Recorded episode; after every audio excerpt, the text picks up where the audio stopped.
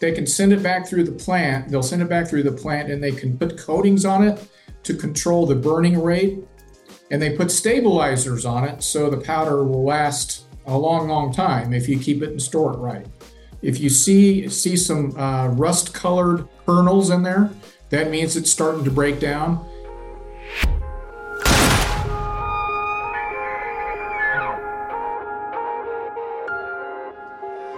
What is up, everybody? Mark on the mic. Mr. Ryan Muckenhirn to my right.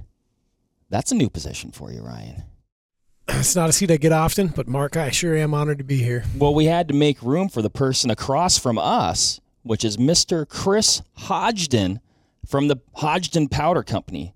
Now, uh, for the listeners out there, for anybody, if you've ever fired a shot, you did use gunpowder which is what we're going to talk about today. We're going to talk about gunpowder. We're going to talk about the the Hodgdon Powder Company, some history, pretty darn storied history uh, from from what I can tell, Chris. And uh, man, we're just excited to have you. So uh, let's start this thing off with a bang. What's going on?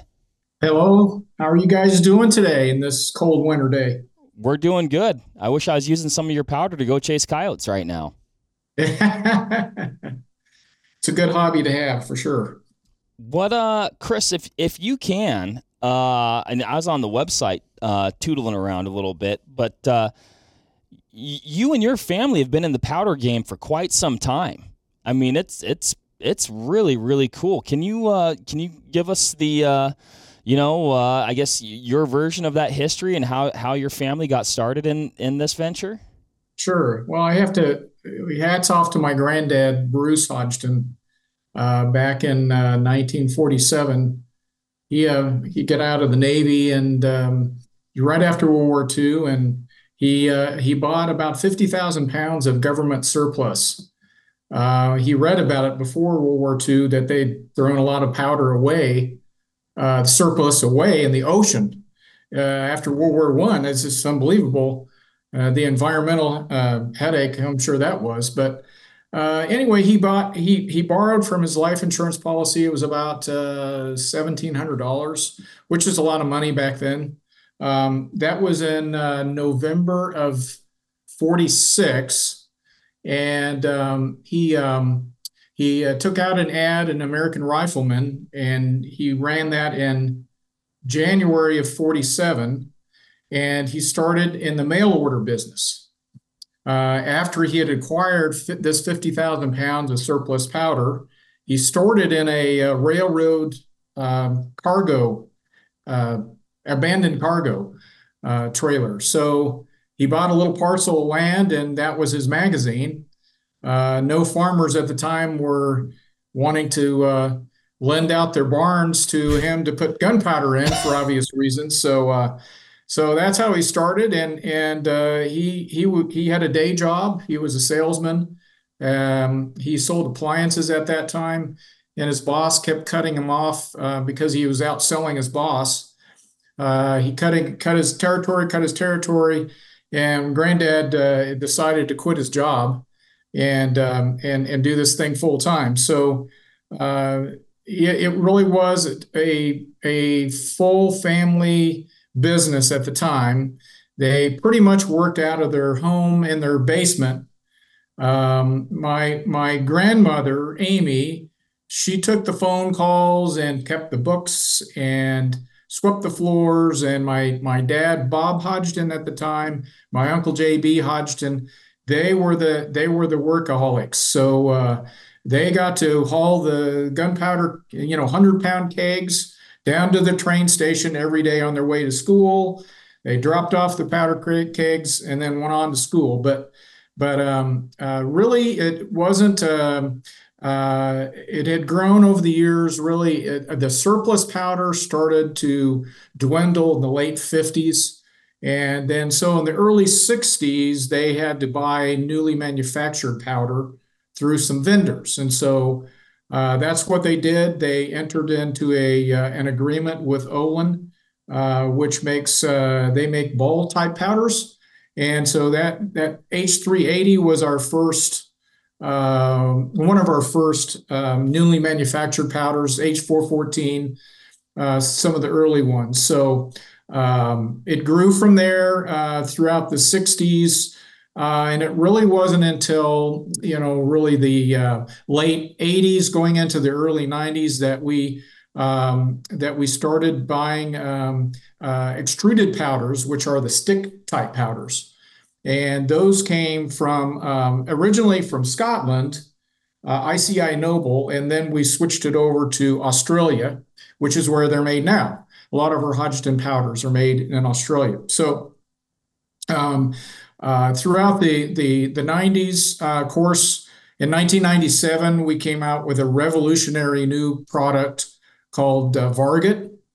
And uh, Varget uh, was the first powder of its kind that incorporated the the um, temperature insensitivity um, technology.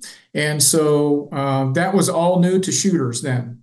And we had to educate the, the hand loaders and the shooters out there on the benefits of that w- with your consistent shot to shot performance, right? In hot and cold temperatures from zero uh, to uh, 120 degrees Fahrenheit. It's going to hold the same the same across those temperature variations. And at the time, it was a very new, um, wonderful uh, technology. And it's, of course, grown from there where we have the copper fouling, defouling powders. Uh, we have powders that uh, uh, are really good on cutting down on flash suppressant. Um, we have powders that are now ball powders that meter very well um, that they're known for. They also have a copper defouling and insensitive to hot and cold temperatures. That is all re- relatively new on the ball powder side. It's always been very good on the on the single base stick powders. So so anyway, Hodgdon is is led the way through all those different technologies throughout the years. We try to keep up with uh, all the new technologies that we want to give to shooters. Um, and we we try to certainly listen to our customers on what they would like to see us do, and uh, we certainly we certainly try to honor that with all these new technologies and new and different, and um, with with uh, you know now with IMR, uh, with accurate Ramshot. Um, and our and Winchester, of course, are, are our mainstays now. Um, very well known products. So so through the years, um, you know, we've really tried to to um, have the best uh, customer support team available. Uh, we offer our data online for free, which not too many uh, of our cohorts in the in the industry do that. Uh, but we do offer it to our our customers. Um, uh, that's just part of our service to all that that we do. Like, and when you're talking about that data, like what kind of data is that then? So, so we have rifle, pistol, shot shell data um, online. We have, I don't know, I the last count, I I think it was well over twenty thousand. We're probably well over thirty thousand loads now. Um, and so we do have it in in both uh, um, the old method of CUP and uh, you know in the SAAMI method. Um, with the piezos and, and the new way to measure uh, pressures now. Uh, we, we have kept all of our data uh, updated throughout the years. So whenever a new, uh, a new bullet comes out, a new case comes out, a new cartridge comes out, we're the first ones to get on that and shoot them uh, for data for our customers. Oh, wow. Very cool. I, I probably use the Hodgdon Reloading Data Center once a week, like, like on a minimum and it's always interesting to me when I was younger, and, and this is kind of before the internet was what it is now. I was always excited at the first of the year, whenever uh, uh, a bullet or cartridge company or, or powder company had released a paper manual, because then I could add to my library. And now, not that those aren't awesome, and I still do pick them up, but I'm on that data center all the time. And you know, we talk about cartridges a lot on the podcast, and inevitably somebody asks, like, hey, you have this cartridge, you know, what did you do for a load? And, you know, they think I'm some sort of mad scientist. And, and the short answer is no, I go on, you know, IMR Powders or Hodgdon Powders Reloading Data Center and I pick the bullet weight that I'm looking for. I can 99.99% of the time find the bullet that I'm shooting and find the data filtered by brand and type. Uh, and bam, it gives me everything I need. And it's the easiest thing to run. And I just love going through it. And, and like you said, you guys are on the ball with that. I mean, a, a, cartridge is out for what seems like 15 minutes, and here's a full palette of data for it. and the the data center is it's extremely extremely intuitive. I mean, it doesn't get any simpler. You pick rifle, pistol, shotgun.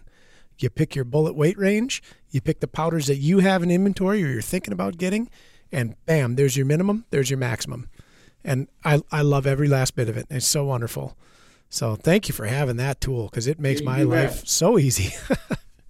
you bet. We we have some really good top professional uh, ballisticians. Yeah. Um, and when we uh, had the accurate Ramshot acquisition, we also picked up a beautifully uh, manicured manicured uh, lab in in Montana. Yeah. So um, we are um, uh, we are so proud of that operation there, and and they do exceptional exceptional uh, work. Mm-hmm. Mm-hmm. Chris, is there is there a reason? Is it a is it um, connected to like you know natural resource availability that um, a lot of the production takes place in Australia? Like, is there a specific reason for that region or why that works well? Well, there's there's um, there's no real extruded powder manufacturer in the United States proper. Um, uh, we we do have a uh, the world's largest is in St. Marks, Florida. It's a ball powder plant. Uh, ball powders, you know, they can make extruded powders, but it's really not their specialty. Mm-hmm. Um, uh, there's uh, uh, there's one in in Virginia that makes flake type powders for like shot shell and pistol mm-hmm. Uh, type powders. Um, and then there's one in in um, most of our IMR powders come from Canada, but it it happens to be owned by an American company. Um, so um, uh, that's in Valley Valleyfield, Montreal. Uh, that's where IMR powders are made. So um, so there is there is a you know very limited numbers of of gunpowder plants in the United States now. It's it is what it is. And also uh, the nitrocellulose that is made, um, there's only one place in the United States, and that's also in in Radford, Virginia, where those uh, those flake powders are made. Um, uh, St. Mark's does not make their own nitrocellulose. Also, the one in in uh, Valleyfield does not make nitrocellulose. So it's just a just a really interesting um, um, logistic wise how we get gunpowder. You know, the, the, Australians do an exceptional job. They are so good with technology, on the leading edge of technology, especially for single base powders. Um, and so, um, and they are more than happy to do business with us. And um, uh, they they are very easy to do with. They're they're one of our greatest allies, right? So. Mm-hmm. And, and I imagine it's it's much easier to turn the key on infrastructure that already exists and is well established in production and that kind of thing than try to right. start fresh. Right.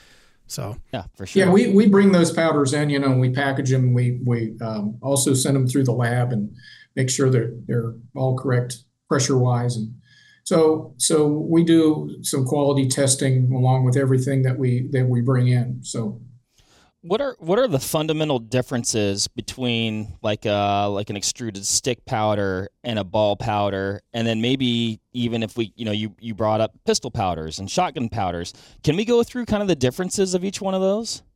Yeah sure. Um, so so on stick powders it's um it's a it's made into a paste. It's like a um, like a play-doh mm-hmm. paste. And what they do is is it's a chemical compound, and they put it in a large press.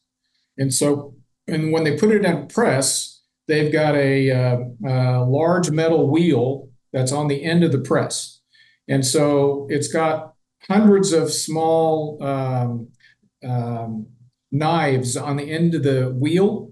So as the press is pushing the powder through, just like a Play-Doh, you know, when we were kids, you know, we pushed it, pushed it through the press, you know, and so this wheel is turning rapidly. And as the wheel's turning, it cuts off little pieces of it looks like pencil lead, right? Mm-hmm. And so that's that's what they call an extrusion. Okay. And so and so they can they can send it back through the plant. They'll send it back through the plant and they can put coatings on it to control the burning rate.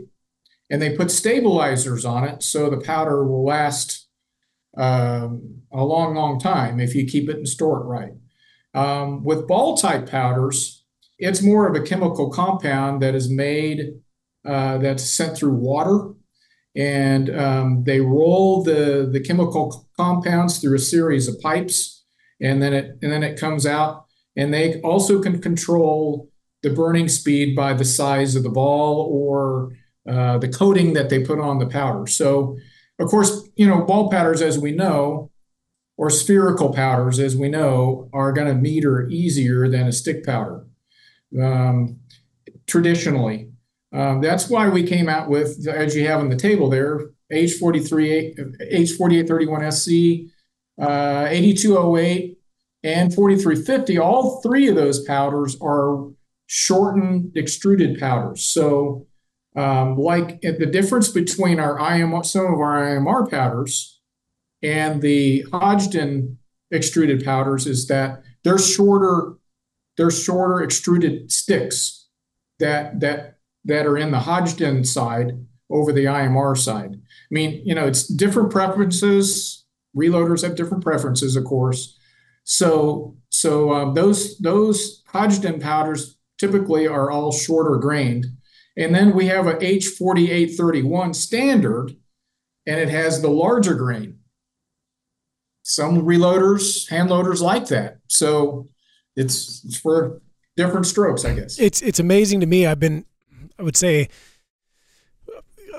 I'm to go. I'm to elevate myself slightly above hobbyist. I mean, I'm not professional or anything like that, but it, I'm above hobbyist and well into enthusiast from a reloader's perspective. Like I enjoy doing it because of a, a number of different reasons, but um, how different people are about that. Like I'll have conversations fairly regularly, daily, with folks that are definitely in one camp. Like, nope, I only shoot IMR 4350, whereas I am an H 4350 shooter. And it seems like to me, maybe I'm going to use the word old school, not trying to pin anybody's age on the donkey here, but the older generations of shooters that I talk to, a lot of those guys know I love that that classic IMR 4350. Yeah. And that's yeah. one of the first powders that I ever loaded. Um, whereas I'm I'm pretty bonkers on H4350 for a number of different reasons. Um, you know, extrude the shorter extrusion and the metering being a big one. You know, I really like how that stuff flows. It it it's not quite a ball, but it's as close as I can get and still get the performance that I love out of it. Um, and uh, it is funny how, you know, recipe and I'm going to say brand preference, kind of all the same thing, but how brand preferences are so deep in the reloading community and how folks kind of find what their groove is with a powder and they, they love to stick with it and and uh, I've I've done the same thing myself. I'm trying to get down to like five powders because, as you can imagine, if you've been doing it for more than five or so years, you open up your powder cabinet and I've got a whole bunch of cans that are three quarters full. And, you know, I didn't find a load I liked or whatever. And, and I, I told myself, you know, this is just not the way to do it. The way to do it is to, is to pick a core unit of powders that are going to cover everything that I need them to do from whatever cartridges or calibers that I'm going to shoot them in and just utilize them. I'll make a concession here or there. Maybe I don't come up with the most velocity or whatever, but I'm targeting temperature state stability or I'm, I'm targeting economy. Like in pistols, for instance, I shoot exclusively Titegroup. Um, just because I, I have to use just a, a, sprinkle of it and I get everything I need out of it, whether it's, you know, 9, 38 special, 40 Smith & Wesson, 10 auto, 45 ACP, whatever. I can I can get everything that I want out of it and and really shore up my my I guess powder variety and and get kind of laser focused with it so I don't have to continually buy storage compartments that I fill with. Well, that's a smart way to do it. Yeah. Well, you make a product that's uh, sound enough that I can.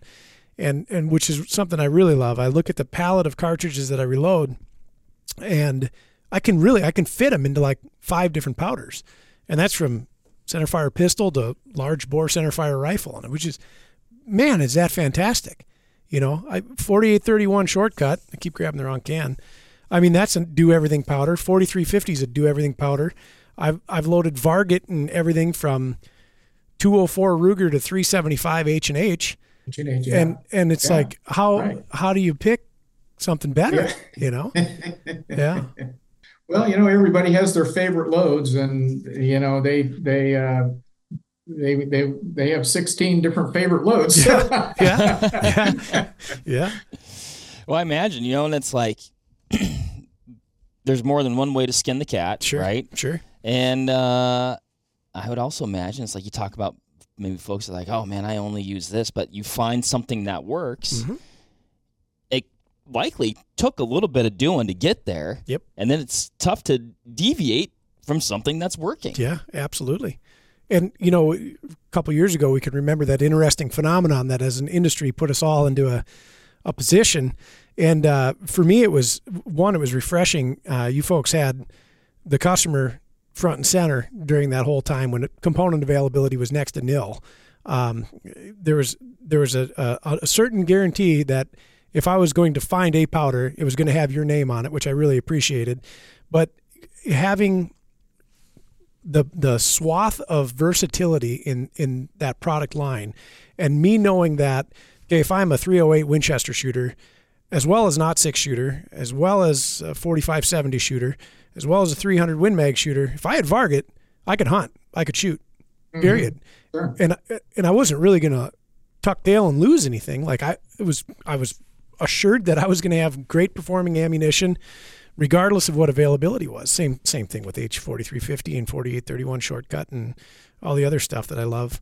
So that that uh, it certainly helps to have a versatile powder in in a can. It's not just the five that are on there that you can load with. It's many many more things. So Yeah, we would uh, uh, have an occasional call during the surge, and people would call us up and they'd say, um, "I bought this powder, but I don't know where, how to use it. sure, I Sure. I don't know which cartridge this goes in, but I bought this powder." yeah. Well, that's what that's what the novelty of that uh, data center is. You click that powder, it'll show you where it works. yeah, So, that's uh, true. yeah. That's true. Chris, you know, we're, we're looking and looking at and talking about these things, and like I've got the H4350 in my hand right here. Um, are those number designations? Do they denote something, or is that just the name of the powder? Yeah, a lot of those numbers really go back to um, a lot of them are from the IMR days. Um, so IMR stands for Improved Military Rifle, um, and that that was back to the to the 1920s or before, really, when smokeless powder first came out, and a lot of the a lot of the numbers for powders came from military designations. Um, and then uh, really, IMR really was the first um, brand that that started selling to the consumer. And um, back in the 20s and the 30s, of course, it was um, very expensive uh, on, on on after World War II, and that was the one of the big reasons why my granddad got into the business because um, newly manufactured powder at the time was very expensive. And uh, surplus powders was definitely uh, very very cheap. And my my granddad did a really good job um, along with uh, uh, Vernon Speer and Joyce Hornady and um, uh, Bob Nosler um, just just uh, went around the country promoting um, reloading um, Fred Huntington from RCBS. Um, those are just some of the some of the famous names. They they went all around the country. They had these big extravagant uh, events where they set up these big circus tents and they invited in food vendors and you know they really made it into an event. Mm-hmm. And so and they showed people how to reload. And so what a wonderful way to to uh, inform the public and make it fun at the same time. And um, and so that's really how hand loading got got to be as popular as it is today. What at that time was there was there an elevated practical need to be able to to do that yourself? You know, like let's like um I'll try and draw some sort of parallel here, but you know, any town that I live in, there's a mechanic. Like I don't know how to work on my truck, but I can take it to a guy and work on my truck. Heck, Ryan, I'm not a reloader. I don't know if you know this. I mean, we've done some a little bit, a little bit. We're gonna do some more. Um, but uh,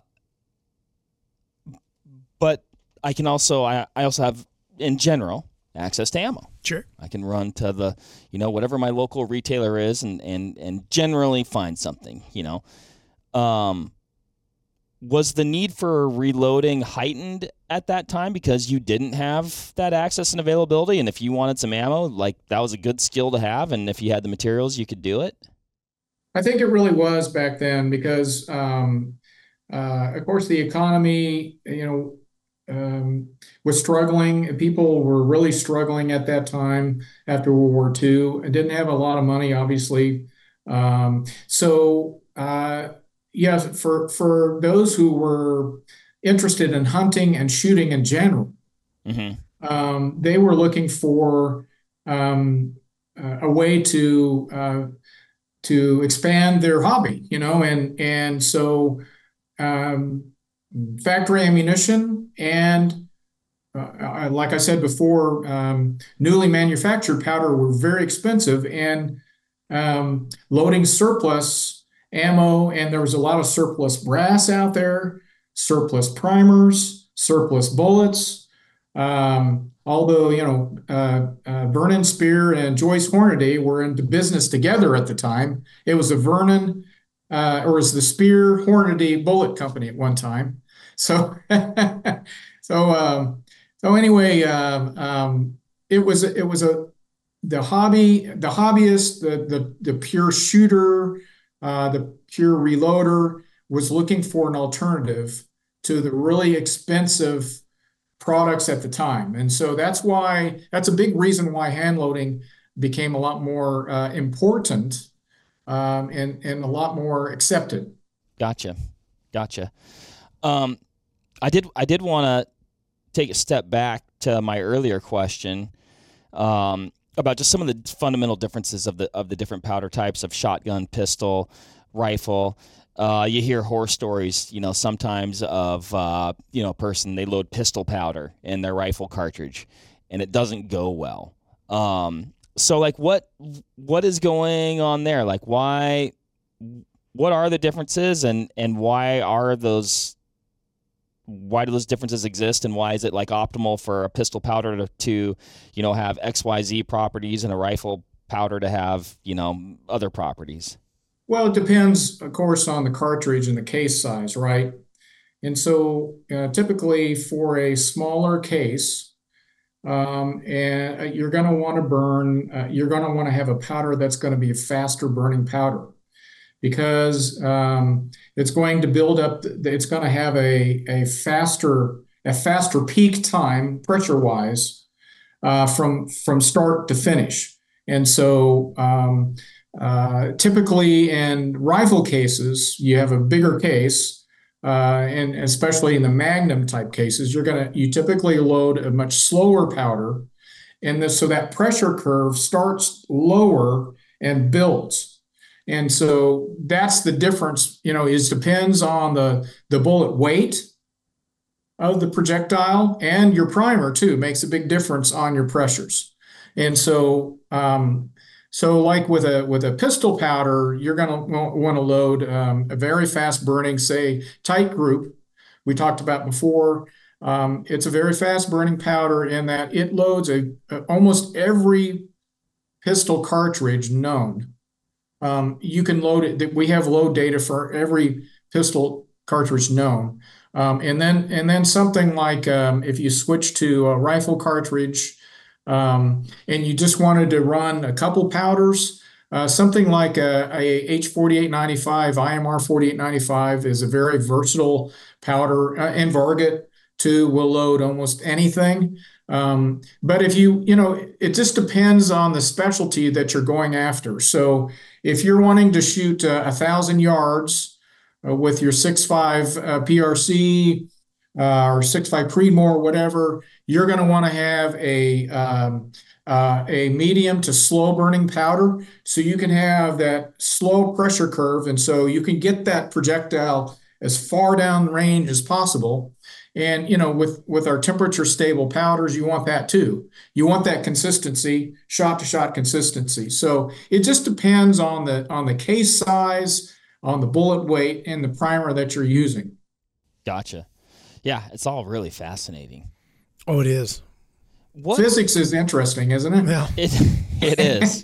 it is. If it was not for metallic cartridge reloading, I I don't think I would have passed any science class in high school because I'd had I would had honest to goodness I'd had no or or anything that had anything to do with um, you know measurements, uh, mechanical aptitude or otherwise. Like it was metallic cartridge reloading that that made me fascinated with measurements, weights, and volumes, uh, and then the chemistry behind it. You know, and uh, it is it is it's captivating. I still shoot factory ammo, but gosh, do I like rolling my own.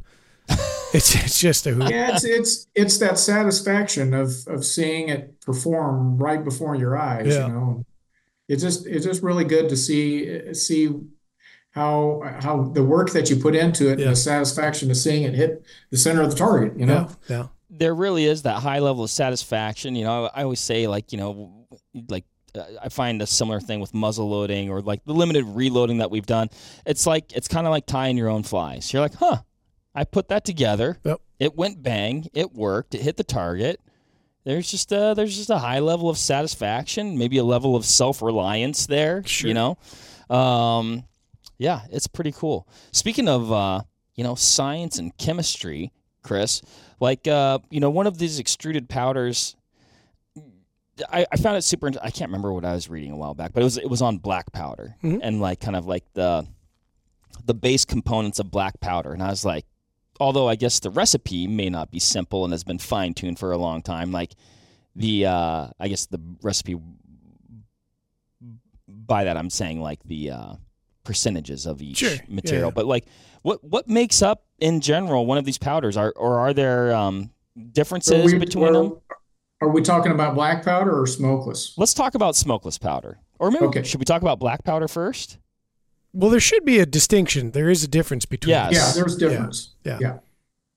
Well, well, black powder is really so inefficient, you know, and it and it, it's interesting that you know it goes back to really back to the year of 1000 AD, where the Chinese used it as a, an elixir, you know, for health the elixir, and so um, and it was and it was really brought over from the Arabs from China to Europe in the 1200s, um, and they and they uh, used it, you know, um, in matchlocks, and they used it in wheel locks and um, handheld cannons, uh, going back to like uh, the 1400s, and it's really interesting. And so, and black powder is uh, basically it's uh, sulfur, it's potassium, and nitrate and charcoal and it's just a, it just the percentage of those and how they made that. And you know, we any any chemist, any any person could go buy those materials and make it in your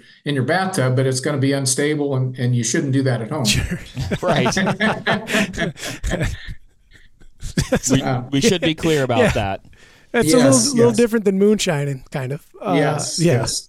So, well, it, it's interesting. Well, it's interesting how black powder really evolved into when the next best thing is, is smokeless, and in that um, you know during the Civil War and um, um, right afterwards, um, you know the the whenever the the person firing the gun at another, if it's in a war, of course, a person's firing gun at another person firing a gun, you can see the plume of smoke, right? And so uh, the outlaws of the day in the Wild West, you know, they could see whenever you could always tell when someone would fire a black powder gun, the smoke could give them away, right? Mm-hmm. And so they came up with a with a new invention, and they nitrated.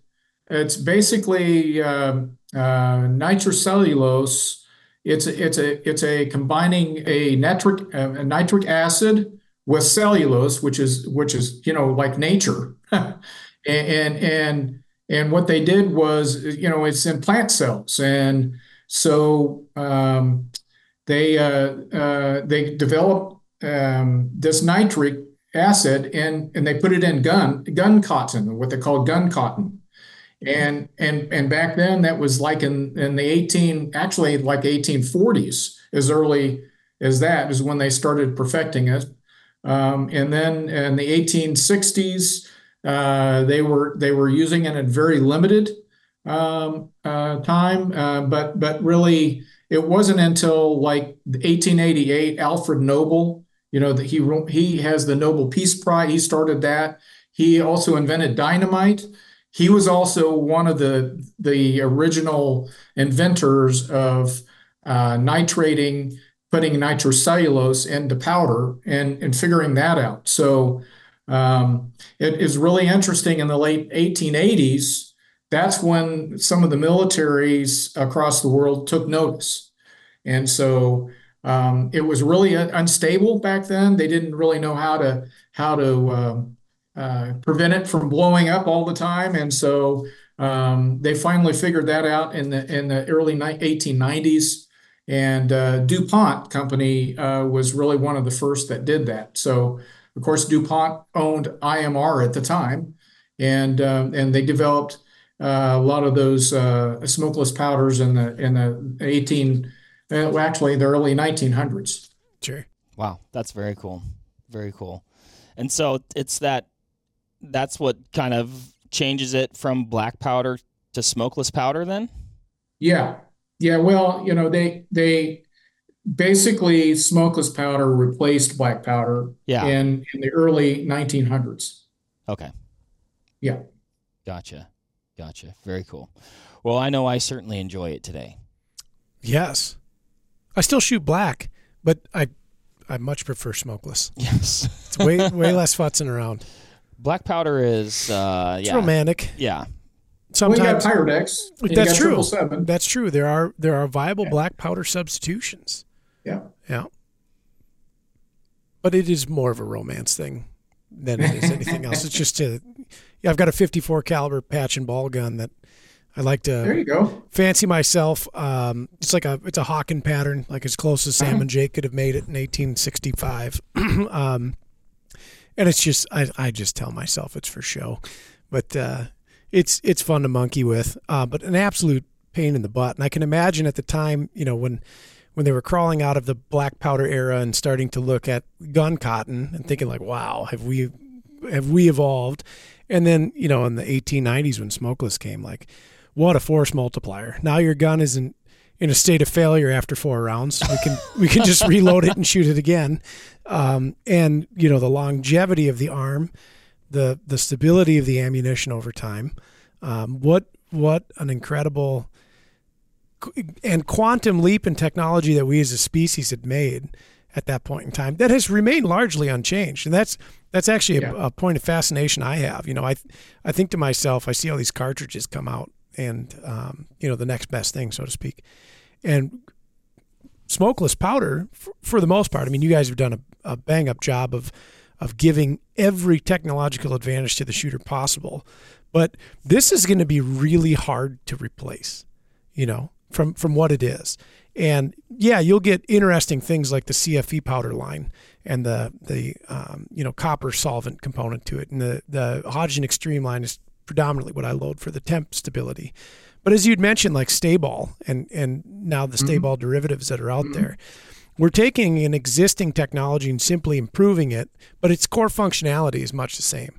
Um, I mean, w- what could that we haven't tried already? What could the future of propellant be? And I don't know. I can't. I can't look at it. And to me, it's like, well, I guess we just get lasers, and that's no fun. But you know, it, we've tried that with caseless ammunition back in well, heck, the '70s. You know, caseless yeah. ammo, and that didn't go well. Um, no. And we're we're back to that metallic cartridge and a loose powder inside, and it still works. It still works to this day. And I, I think, gosh, it's it's going to have to be something pretty out there. We're going to have to have a, a crash landing in the desert and uh, pull some sort of technology off a craft that's not ours to to get to the next point in that evolution. Uh, it is amazing how long loose powder has stood the test of time. It has, and, yeah. and like you said, you know, Chris and Hodgdon, they definitely uh, have sharpened the spear over Mm-hmm. time, but the spear has remained largely Yep. unchanged in, in a lot of ways. It's Yep. just it's really um it's uh it's really amazing. Yeah. It is. Uh what uh we talked a little bit earlier, Chris, you're talking about, you know, storing powder. What are what are some best practices? You know, person invests in powder and they're a reloader. Like what are the what are the best practices for storing powder so it's gonna It's not a good idea to keep keep uh, your powder out in the garage where it's susceptible to uh, the temperature change, the wide changes. If you live in a colder climate, obviously, but but um, it the, the best thing you can do is store it in a dark, cool atmosphere. Um, that that's where powder uh, thrives, and it and it can it it, it really when you when you store it in a um, uh, place where the the temperatures vary greatly. Um, typically, uh, the stabilizer on, stabilizers on the powder they start to break down faster, um, and so uh, you know, the powder will typically last a lifetime if you take care of it. Uh, but if you don't, um, it it does shorten its life. Um, typically, when you uh, if you've stored powder, you don't know how long you've stored it for, and it's been you know locked away for a long, long time. It's it's always a good idea to just take it out occasionally and open the lid. And when you open the lid, and if it's uh, if this strong ether smell hits your nose, that might be an indicator. Uh, also, another another tip is is if you see see some uh, rust colored particles coming out, uh, or you dump out a little bit in your hand or on a piece of paper, and you see some rust colored kernels in there, that means it's starting to break down. And the third variety, which is very very rare, is is actually it's warm to the touch, and that that means it's it is um, it, it is hurrying along and it's decomposing, and so uh, that's very rare though. That's almost never hear of that happening. Um, you might find some powders from World War II that are starting to do that. Sure. Okay. Sure. 80 years later. Um, but uh, you know, if if that happens, it's always good. You can you can if it if it is it is doing those things, um, it's always good to dispose of it properly. Um, you know, you could go out to your garden and sprinkle just a little bit of it uh, you know around in your garden. It makes good fertilizer because it has nitrocellulose in it. You know, which is a which is a uh, fertilizer. So um, so that might be something that you could do to get rid of it. Um, of course, uh, uh, in your your county probably will have a hazardous handling unit uh, where you could drop it off too. I'll just fertilize the garden. Yeah. Yeah. You, you think about versatility. Are you tired of your tomatoes not coming to fruit? Okay. That's Right? it. I mean, That's it. hey, Do you want to accurately send projectiles to a thousand yards and have really good produce. really good produce? Yes. Look to the Hodgdon Powder Company. Yeah. Chris, maybe we could are we we could hire us as our as your new uh, marketing team. I think we I think we're really on to something here, Ryan. That's right. That's right. It'll be a real flash in the pan. See what I did there? That was, that was a powder. Yeah. A little powder humor. Yeah. I like it. Yeah. Um, golly, it really is just a fascinating material. You know, you're talking about powder breaking down over time, Chris. What about? I mean, I've had ammunition that I bought. Who know? You know, when I was like 12, 13. Heck, my dad probably bought it for me, right? You know, when you load a projectile, it seems like it lasts forever. Is I mean, or or is that breaking down over time too if you haven't stored your ammunition properly?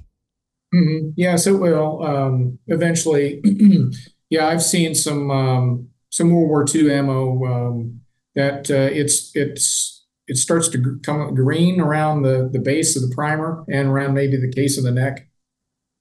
Okay. Um, you know, some sometimes that that the powder inside will start to deteriorate.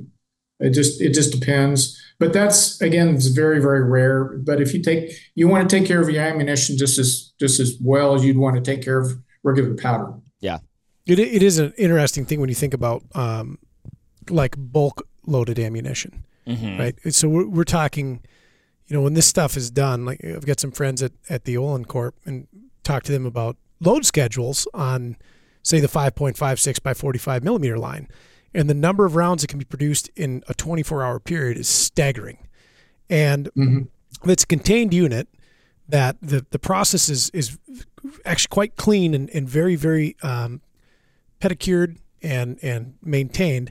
Once it's contained inside of that case, it's, it's actually a remarkable vehicle and vessel that it can, can stay long term as designed. Mm-hmm. And because of the inherent stability to smokeless powders, modern smokeless powders, you know, storage is not necessarily indefinite. Nothing's really indefinite, but long term storage. Mm-hmm. And and we see this on the surplus ammunition market where you can you can crack open a case of M80 ball that was loaded in 1968, you know, and the stuff mm-hmm. is still a very sure. viable, functional, accurate ammunition um, mm-hmm. to this day. And and I think from the hand loader's perspective, I I too have ammunition that's I loaded a long time ago. You know, cartridges that I don't shoot a lot of, uh, but still shoot and I think about the process that I employed while doing the loading. You know, I'm very meticulous about my case cleanliness. You know, that's something I'm a stickler on.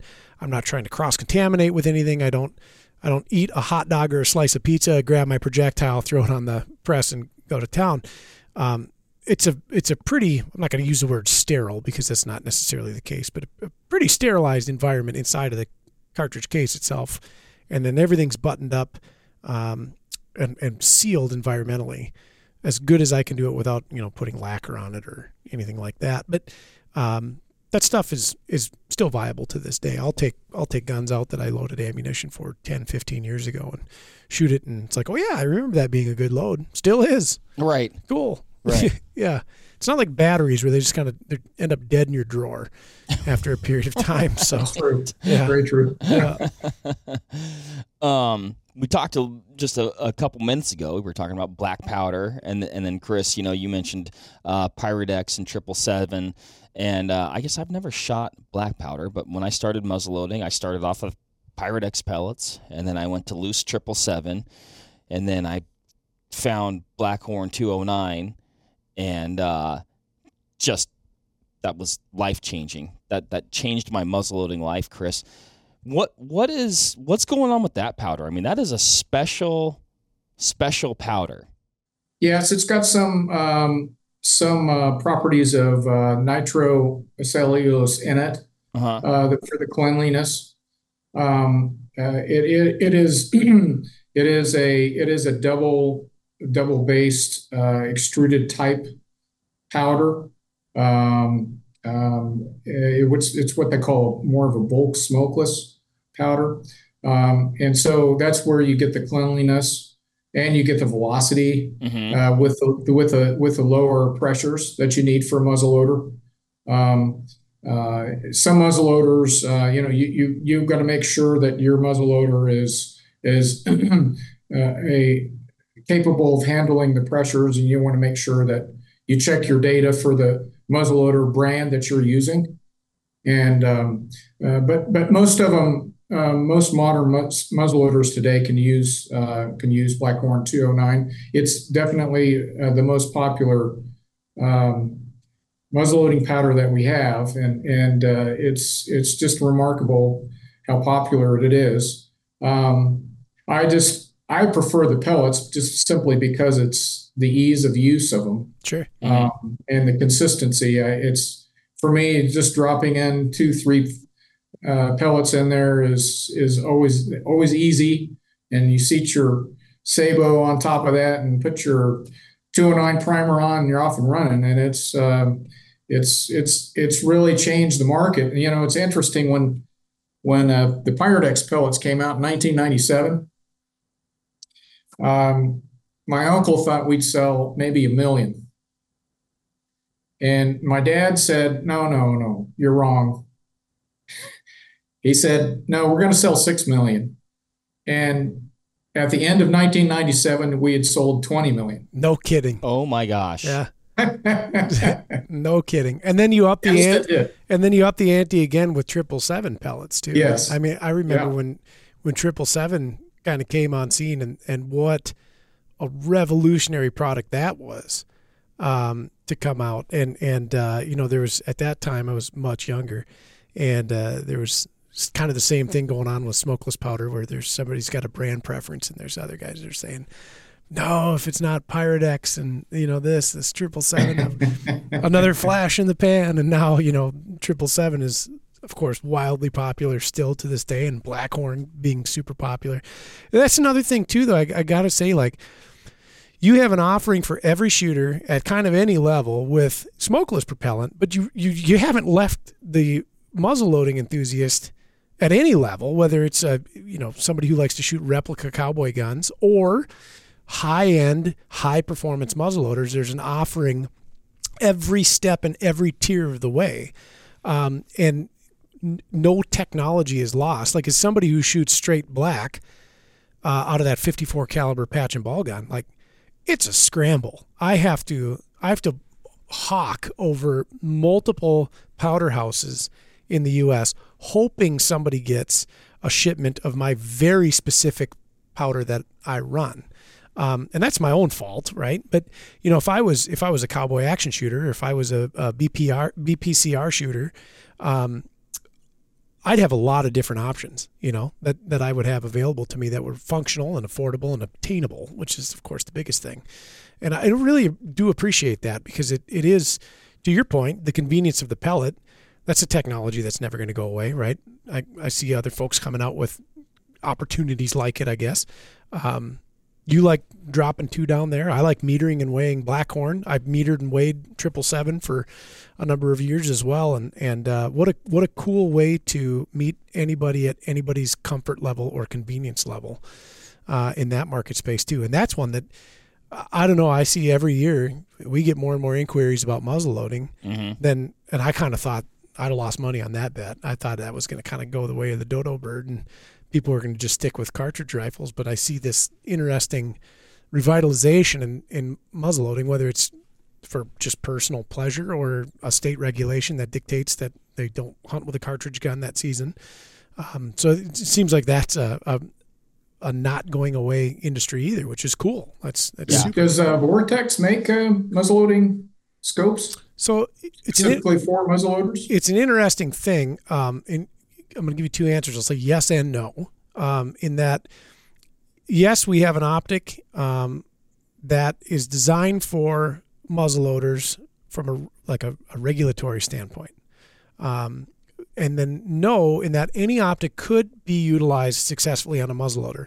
So Mark and I both shoot modern inlines. Um, I shoot a smokeless gun as well, and I have conventional rifle scopes, if you will, mounted atop them um, and and nothing nothing about a, an inline muzzleloader or even a smokeless gun, if we're going to put that in its own category, is fundamentally different about or fundamentally different than a, a cartridge centerfire. There are certainly um, you know some opportunities that an optic manufacturer could utilize a different reticle technology or different turret technology that maybe mm-hmm. better matches a ballistic curve for a particular loading. Um, our thought process on this is if we can know the velocity and we can know a little bit about the projectile and the zero distance, we can take an existent optical system with a, a given reticle and overlay that trajectory to that reticle and and you oh, don't sure. yeah and, and you wouldn't mm-hmm. necessarily mm-hmm. have to have a, a quote unquote specific design to do it um, so no no yes and no yes and that we have one um, coming here for for a regulation that's out on the books, and then knowing that you can use any rifle scope on one. So, and that's like I said, that's seemingly burgeoning in popularity. So that's good. For sure, for sure. Yeah. I mean, like you know, of course, surprise, surprise. It's one of our more expensive scopes, Ryan. But I plan on putting a Razor HD LHT on my Accura. Oh, sure. Yep. And uh, it's going to do famously. I oh, guarantee yeah. it. Oh yeah. Why not? Yeah. right. You know, but that's a that's a, a high end. You know, optically just you know stunning scope with a, an exposed locking turret. You know, yep. built for dialing yeah. elevation and compensating for bullet drop at extended ranges, and it will do that with my muzzle. Oh yeah. Absolutely. And I'm, I'm excited for it to do that, Ryan. And a, and a hefty portion of uh, Blackhorn 209. Yes, sir. Well, actually, not. It's pretty modest charge. I kind of want to gas it up a little we bit. We can though. gas it up. I've I've run the numbers. yeah. It's all fun stuff. It's all fun. It's fascinating. It, it's just an, it's an, it's incredible. Just gunpowder in general. It's just a very incredible thing, you know. And and I truly credit powder. I mean, with fundamentally changing and guiding the course of history. Yep. It's been a very important uh, invention, if you will, and evolution, and uh, is certainly a part of. It's definitely kept us uh, kept us free, right, in our country. Oh yes. You're darn If it wasn't right. for firearms and gunpowder, we we uh, we wouldn't be where we are today. We wouldn't we wouldn't be sitting here talking about all the recreational aspects of reloading. Correct. That's right. so I got to know, do you have a favorite Hodgdon powder? Oh wow, Ryan, that's a loaded question. Well, here's the thing.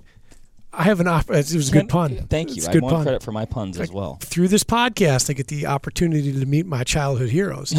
and so when when I think about this, it's like I know I do. I if I was going to pick one for the rest of time, it's uh, H4350 Varget 4831 shortcut H1000 and Titegroup. So that one powder is is is my favorite. But uh, what what if you had to pick one for the rest of eternity? One powder. Well, you know, I think one of the best powders for what I love to do in my 270 short mag and my 300 short mag that I shoot a lot is Retumbo. Sure. Yep. What a fun Yeah. name too. It really is such a great powder. Sure. Sure. What a fun name. Just rolls off the tongue. It- what it means thunder, doesn't it? Thunder, yeah. Yep. Retumbo. Chris, I have to. Uh, I I do have to compliment you on uh, a couple of your cartridge choices there too. The old. Uh, I don't have a 300 short mag, but I've always been a, a fan of the 300 short mag. I mean, I don't have a 270 short. I was going to say, Mark, you own two 300 short I've been mags. lying to our listeners for years Yeah. now, Ryan. No, I. Uh, I d- uh, you caught me. No, I don't have a 270 short mag, but I've always been. Oh man, I've been enamored with the 270 short Yeah. mag. That thing's like lightning, man. That's a fast. That's a fast. I should. I high-stepping took. I took. Uh, I took uh, my 270 short mag two times to Africa, and I shot everything with it. Sure. No kidding, Right. huh? Yeah. Yep. But Yep. the the 300 short meg, I am uh, I am a uh, big fan of that cartridge. I've shot it since golly, probably just a couple years after it came out. Sure. I think I started shooting that cartridge in 2004. And did it come out in 02? 01, 02. 01, 02 ish, something Yeah. like that. I remember being a uh, fresh out of Catholic school and drooling over a Winchester Model 70 Shadow, Mm. thinking, Yeah. I need that. There you go. Yeah. There you go. You did need it. Uh, that's cool. I, I I like that you like the the 300 short meg. That's cool, man. That makes me feel that uh, validates me And, as a, as and a person. And Retumbo. Yeah. That's a big gunpowder, Retumbo. That does big gun things. Do we need some of that? I think I have some Retumbo at home.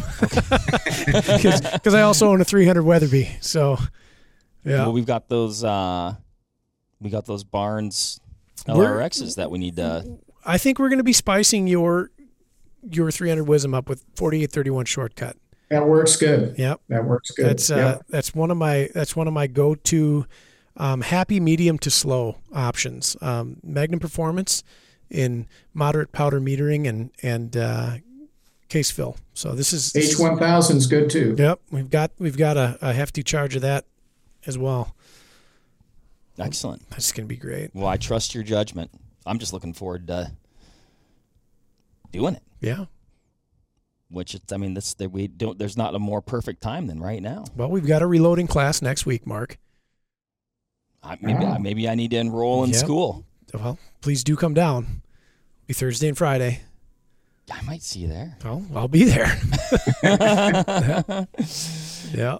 awesome, Ryan. Did we did we miss anything here? Talking to talking to Chris about I mean, there's a billion questions that I can ask because again, I'm containing myself um, because this is also fascinating to me. I, I, I distinctly remember reading um, about about uh, the origins of, of your company and, and how it, it came to be and and having I haven't been to your plant. I've been to um, the federal plant in Anoka. I've been to the Hornady plant many times, um, and you know I'm always enamored to read about that period in our history as a country which I think was truly the heyday. You know, when we had mm. the best firearms, we had the the most cutting edge of bullet technology available to the consumer.